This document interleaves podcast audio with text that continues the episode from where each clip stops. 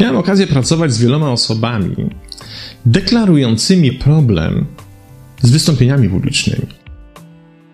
I były to często przypadki, kiedy onieśmielała ich już grupa zaledwie kilku osób.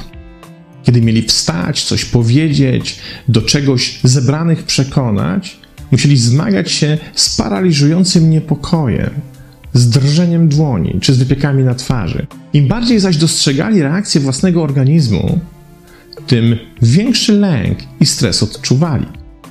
W końcu nawet niewielki publiczny występ stawał się sytuacją tak trudną, że na samą myśl o jego powtórzeniu pojawiał się silny emocjonalny dyskomfort.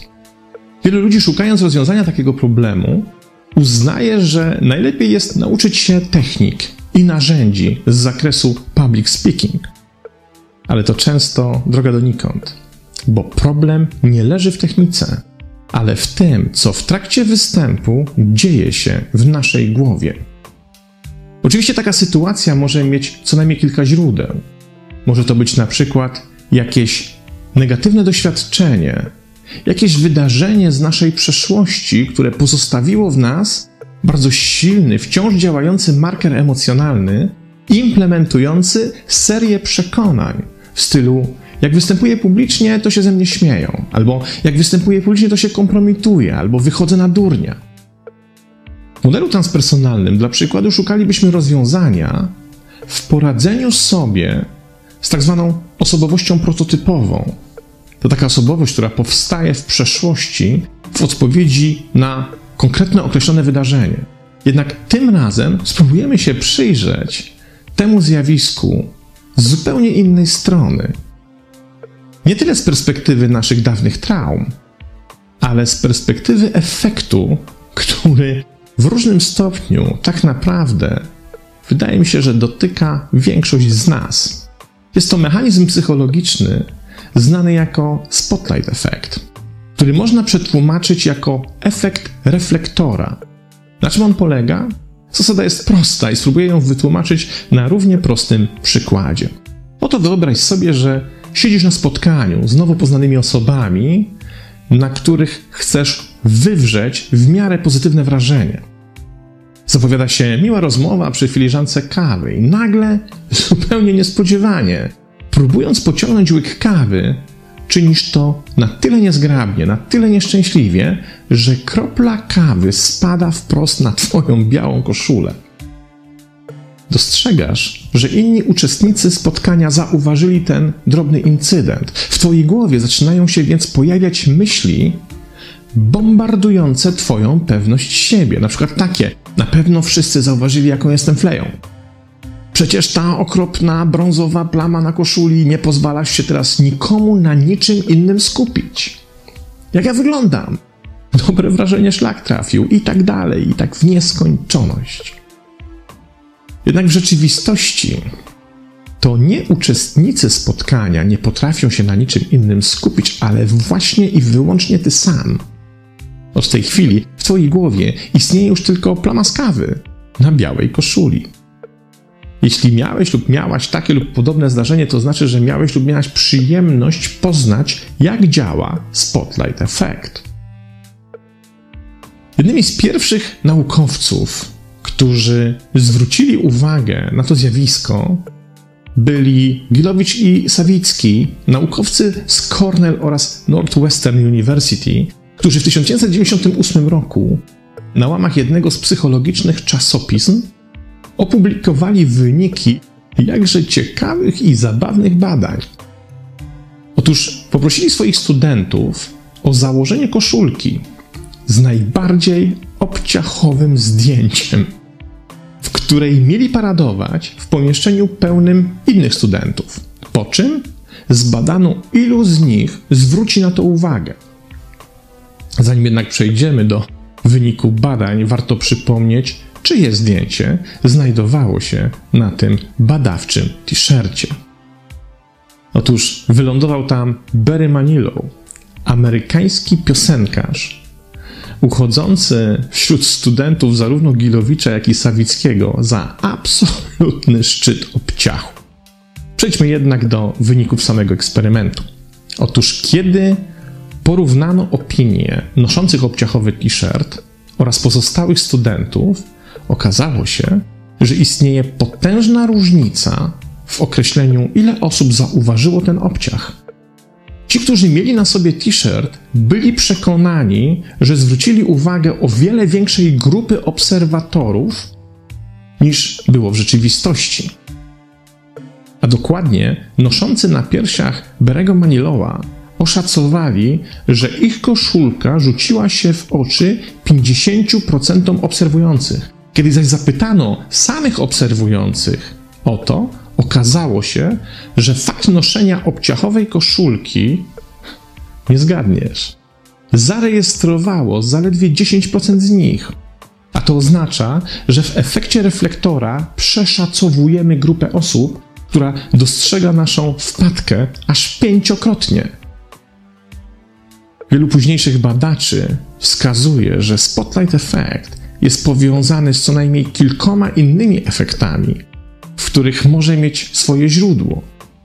Po pierwsze, mamy tutaj najprawdopodobniej do czynienia ze zbytnim skupieniem na sobie, wynikającym z zakotwiczenia na własnych uczuciach niepokoju i przekonaniu, że inni również je dostrzegają. Kolejnym źródłem jest efekt fałszywego konsensusu, w którym przeceniamy zakres, w jakim inni będą skłonni do podzielenia się z nami swoimi opiniami i postawami, czyli mówiąc w skrócie, w jakim są skłonni do zainteresowania właśnie nami.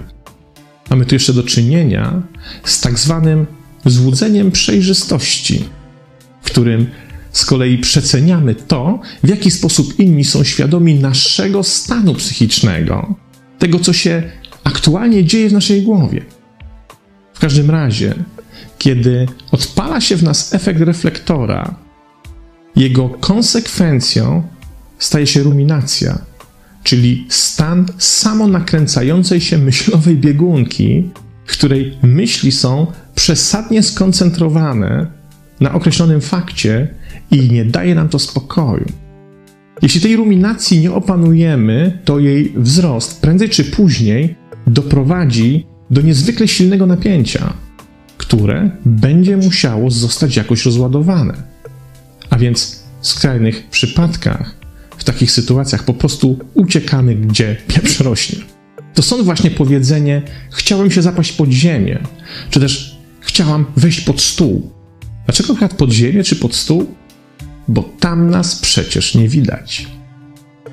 O ile jednak oblanie się kawą można jakoś przeżyć, a wiem co mówię, bo taka atrakcja zdarzyła mi się już wielokrotnie, to już niestety istnieją dużo większe konsekwencje psychologicznego efektu reflektora, z którymi nie jest już tak łatwo sobie poradzić.